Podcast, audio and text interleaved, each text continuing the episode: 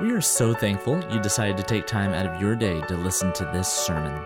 Central to all of our services is gospel-centered teaching led by our senior pastor, Dr. Jeff Warren. Together, we are a church that seeks to follow Jesus every day, and we hope you are drawn closer to Christ as a result of this message.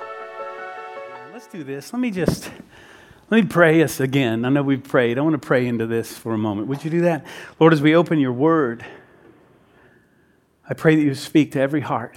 Help us to capture your vision for our lives and for our communities, for our homes, for our schools, for our city, as we seek to live out this better story that you've given to us in Jesus. So speak through me, Lord, I pray, in your name. Amen.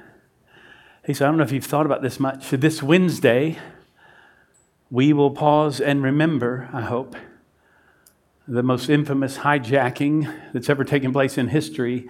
You know, hijacking makes for some great filmmaking, dramatic filmmaking, but in real life, it's not something you want to be a part of.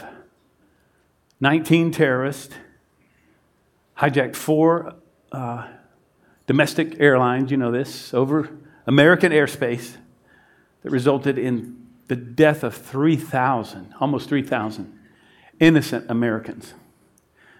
And for those of us who are old enough to remember this, and how about this, Gen Z is marked by the fact that most of them don't. Many of them don't remember this and will not. But an event that marked our lives and forever changed the course of our nation. We've never quite been the same since then. You're reminded of that every time you fly, right? There's a time when you didn't have to walk through those big lines of security and such. But again, that makes for dramatic, filmmaking or storytelling, but in real life, not something you want to experience. And yet, the Bible tells us that that's precisely the story we find ourselves in. That God's story's been hijacked, and it's been an inside job.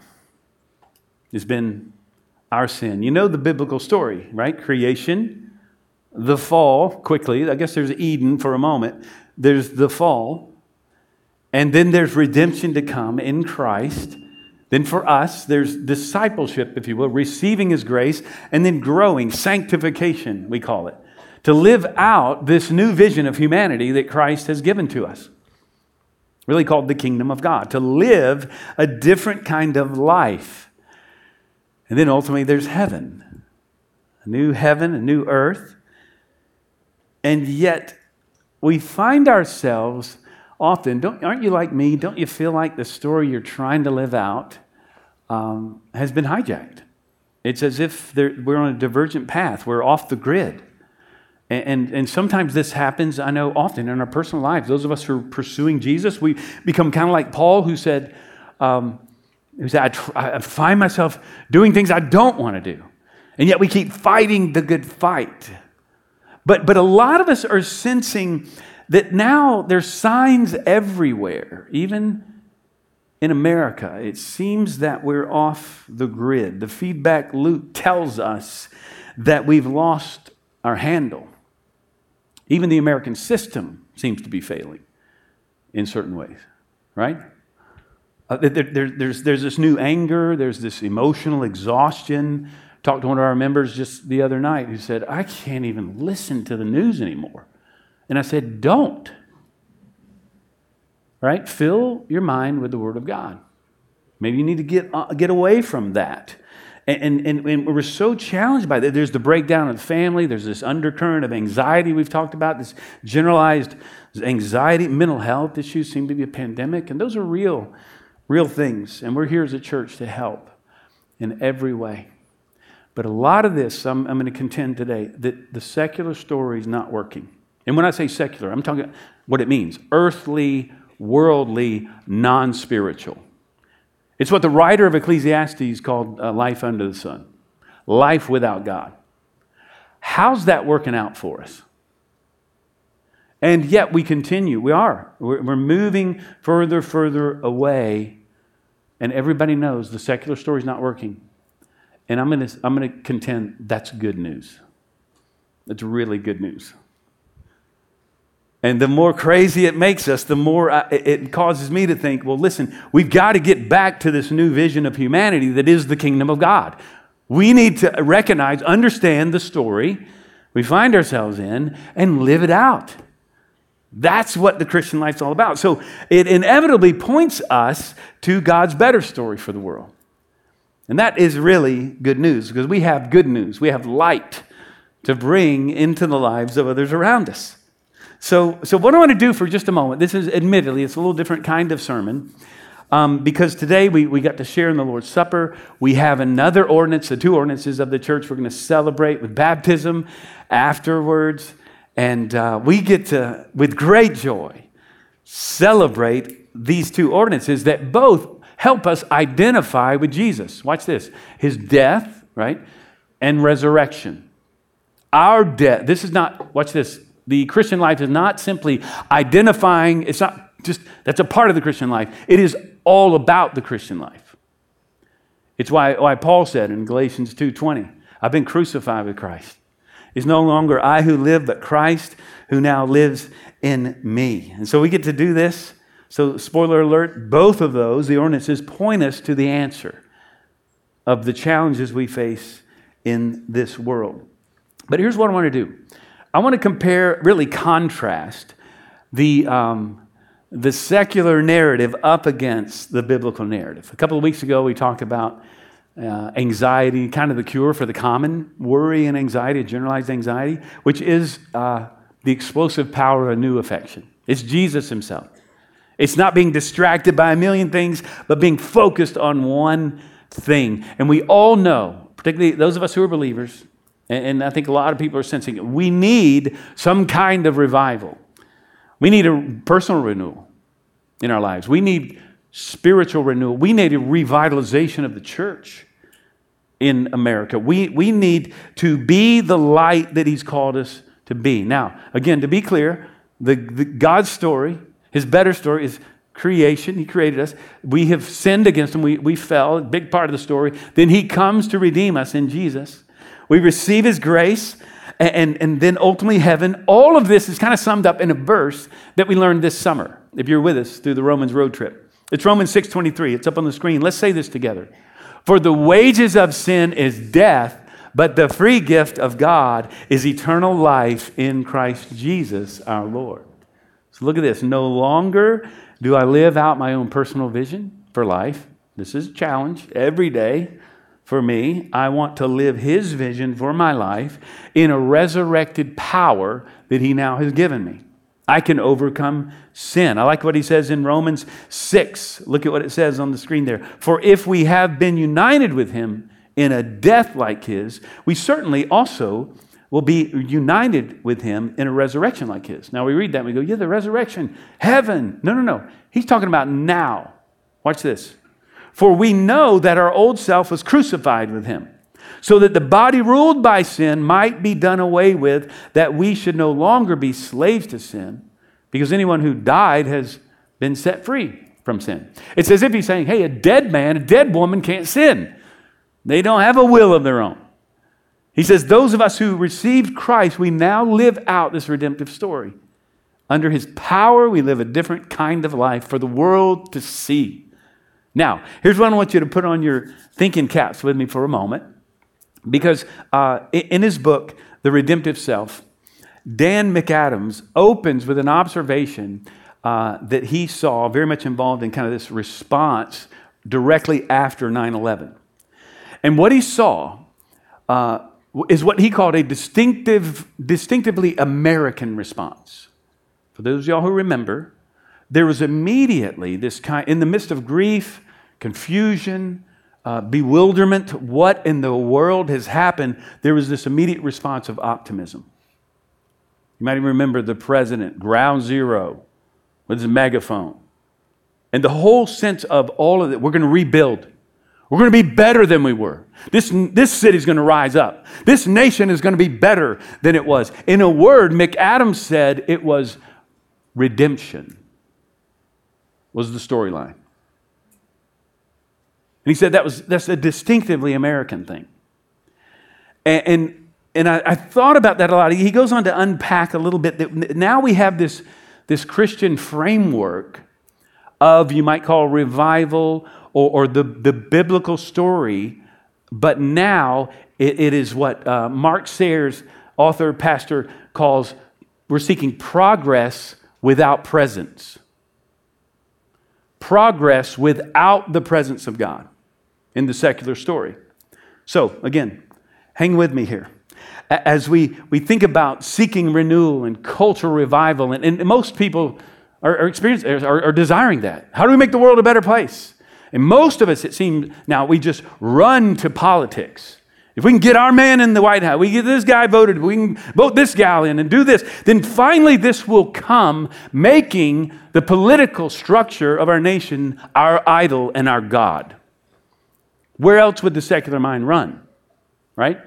The Christian mind can run elsewhere. It's called the kingdom of God. The secular story is not working, and people are freaking out.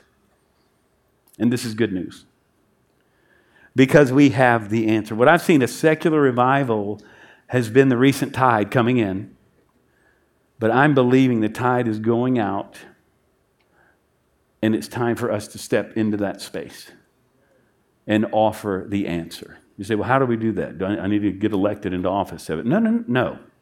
Maybe. You start where you are.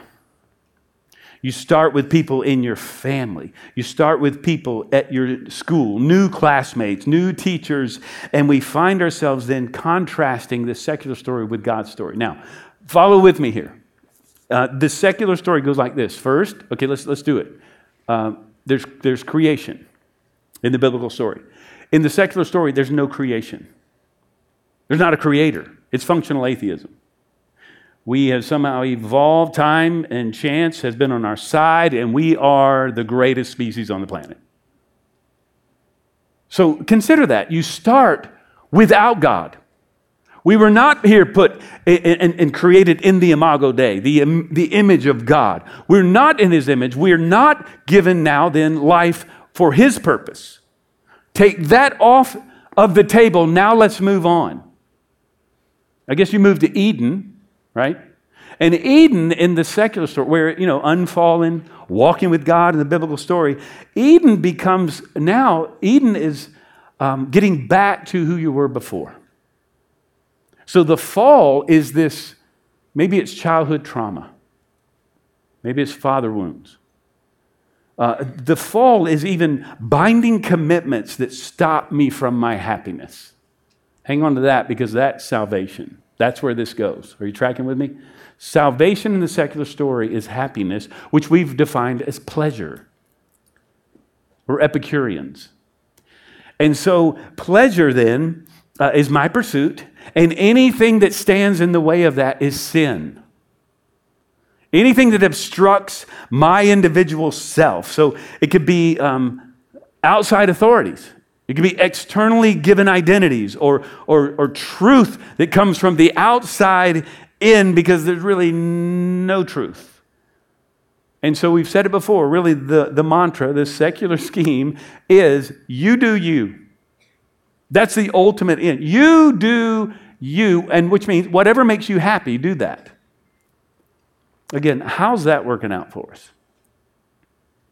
Because the Bible teaches us that that's not what sin is at all. Sin is actually a turning away from God and His plan for our lives, right? But now what's interesting, sin has become anything, almost anything difficult now is sin. I've got to remove that from my life. Whatever doesn't bring pleasure and help me discover my autonomous self and live out my life that I want to live, that's sin. I'm trying to find my true self. We got to flee from binding commitments. It's why we see this, kind of a commitment phobia from anything external. And so now we see discipleship as this pathway to happiness where I can become me, who I want to be. The Bible teaches us not, you do you, live out your life in whatever makes you happy. Instead, the Bible says, no, die to yourself. And follow me.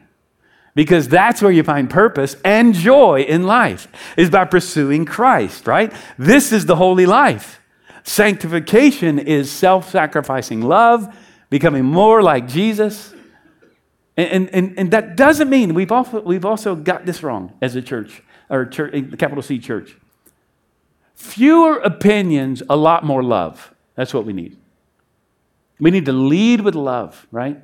In relationships that you're in, why don't we just love for free? That's just a lot easier. And it'll calm your heart down. It'll bring your anxiety and worry down. Why don't we just love people like Jesus has loved us? So this is really good news because it's light in a world that is desperate for it. And I love the fact that I get to bring this to people all day long. And so I want to talk about how we do this. Jesus said in John 12:46, I have come into the world as light so that whoever believes in me may not remain in darkness. We don't have to keep going this pathway. People don't have to live out this false narrative.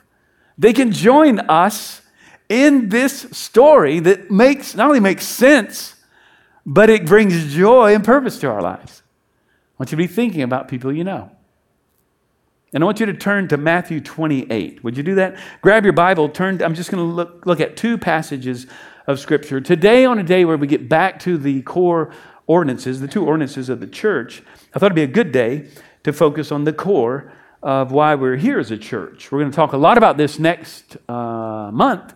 We're going to celebrate 80 years as a church family next month. And we're going to talk about kind of the past, we're going to talk about the present, we're going to talk about the future. It's going to be a great celebration. We'll talk a lot about this next month. Matthew 28, immediately, 28, 18 through 20. Some of you know this passage. In fact, we call this passage the what? Anybody? The Great Commission. Yes. We know this because it's central to our mission as a church, at the capital C church. It's why Christ, it's the great co-mission. I've said it before, with mission. It's the with Jesus mission. It's that one. He has a mission. He calls us to join him in the mission. And here's what he says. And Jesus came and said to them, all authority in heaven and on earth has been given to me.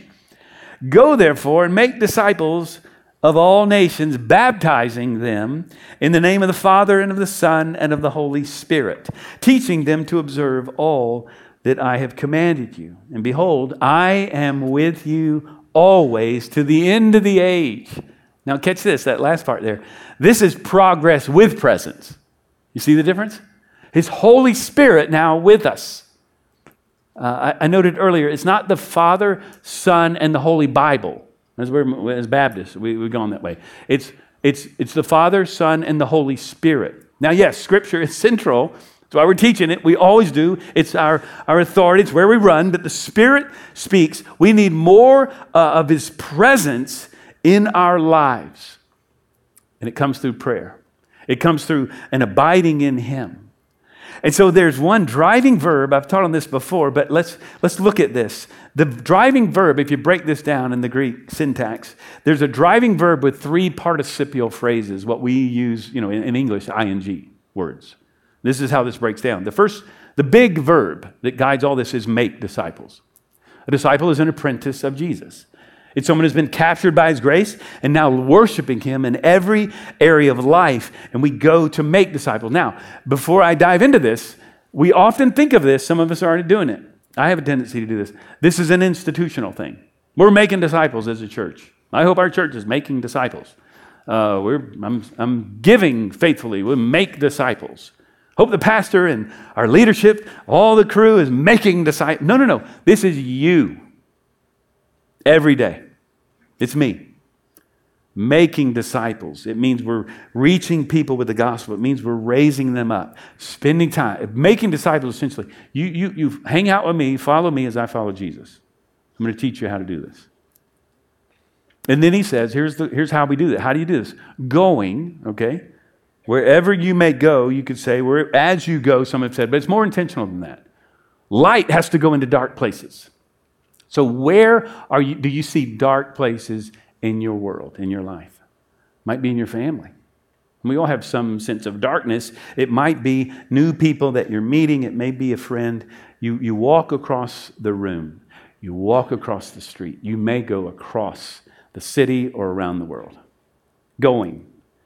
Baptizing. This implies salvation. Baptism is the story of salvation. Again, identifying with Christ in his death and resurrection. Last week, I was talking to one of our students who's getting baptized today.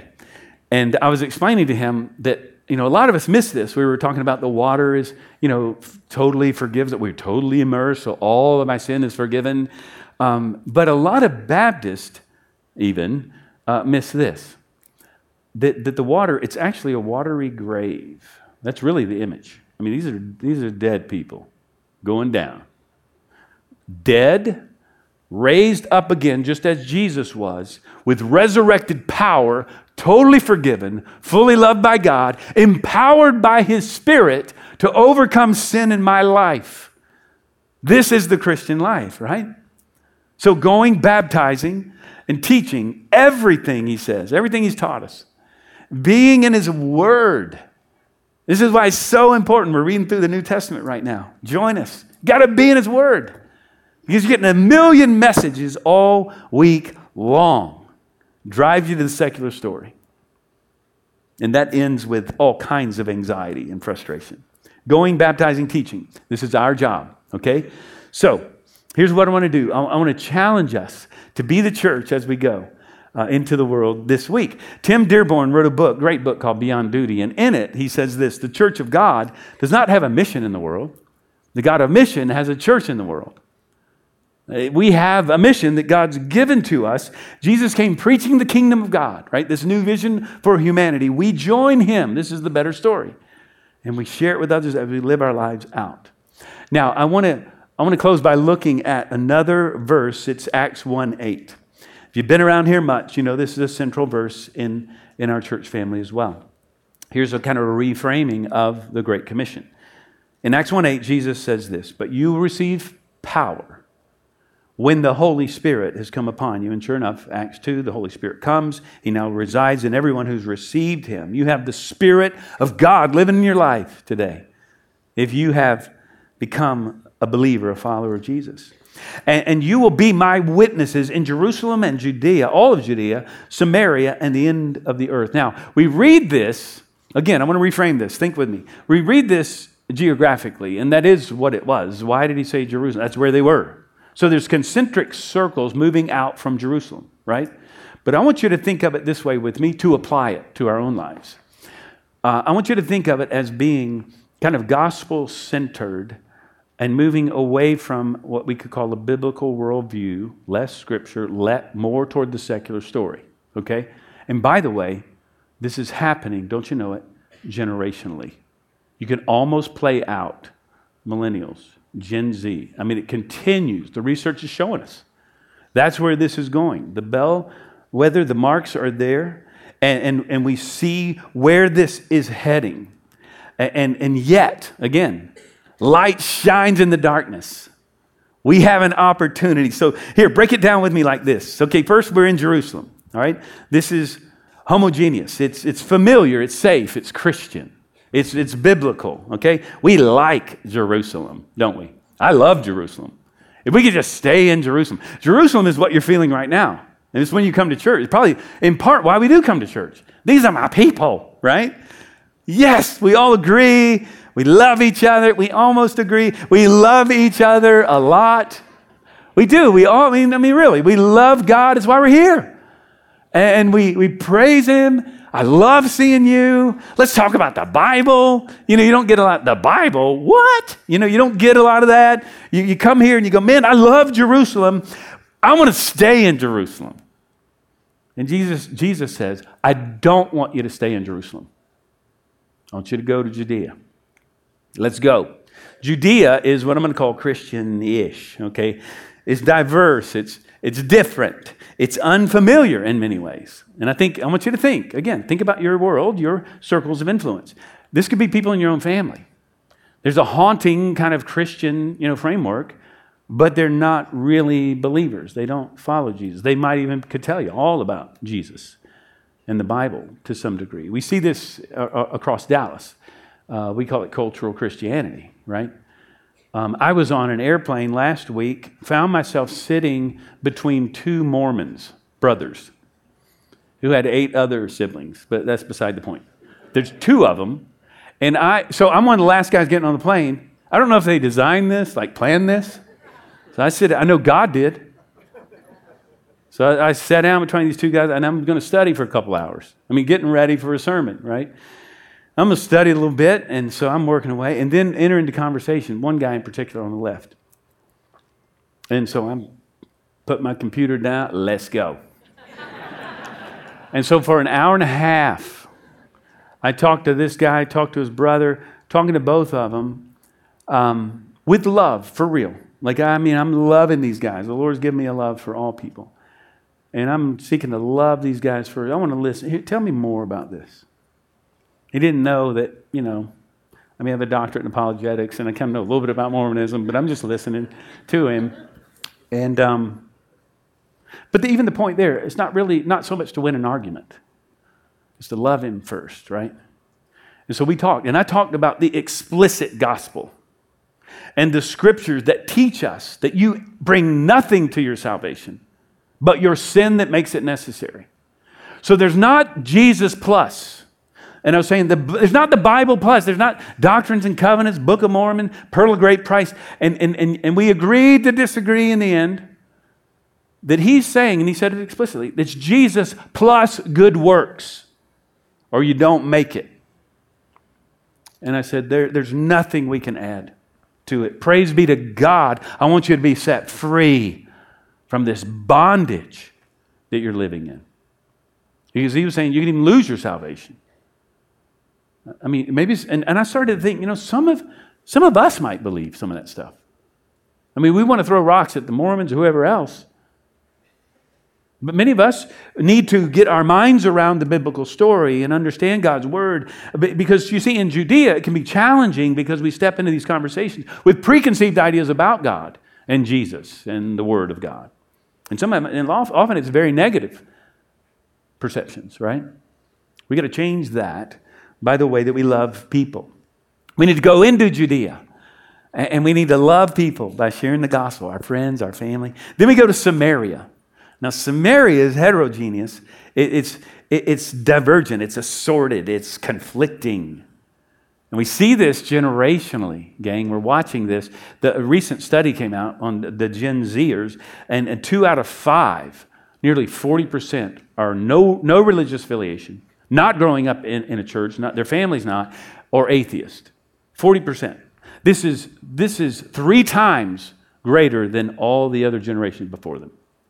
That's where this is going. And I say this because now we don't have to go across the world to say, let's bring a gospel message to people. We live outside of Jerusalem now. And to take an Old Testament picture or analogy, we find ourselves in exile as believers. Now we get to the New Testament, we're no longer in exile, we're ambassadors. But look at where it goes. We go to the ends of the earth. This is where it's converse, that is reversed. It's opposing, it's threatening, because this is where the gospel's not been heard, and there's a reason it hasn't been heard. There's opposition. This is where it gets dangerous. And Jesus says, I want you to go there too. For you, it might be looking and talking to people who don't look like you. It may be as simple as how about people who don't like you? And just loving them for free. Friends, listen, there is no plan B. There's no plan B. This is it. Our story's been hijacked, but we get to tell the world that it has been and that we have the answer. And it's in Christ alone. Because, look at this, in Him we have redemption through His blood, the forgiveness of our trespasses according to the riches of His grace, which He lavished upon us in all wisdom and insight, making known to us the mystery of His will. That is the gospel story. According to His purpose, which He set forth in Christ as a plan, a better story for the fullness of time to unite all things in Him, things in heaven and things on earth. This is God's better story. Let's pray together as we determine to live for Him this week. Friend, I want you to just, yes, we've already identified, we remember what Christ has done for us. Now I want you to just identify with His death and resurrection. How do you need to die to yourself? Death is never easy, but it leads to life. You can't have resurrection apart from death. How do you need to die to yourself today? And throughout this message, whom has God placed on your heart that you just need to love into the kingdom? Love and share the good news with them. Lord, we love You and we praise You for Jesus. Our hope is found in You. And we now celebrate with our brothers and sisters whose lives have been transformed by the gospel. We give You our lives anew. In Jesus' name we pray. And everyone said, Amen. Thank you for taking time to listen to this sermon. Come and join us as we seek to follow Jesus every day.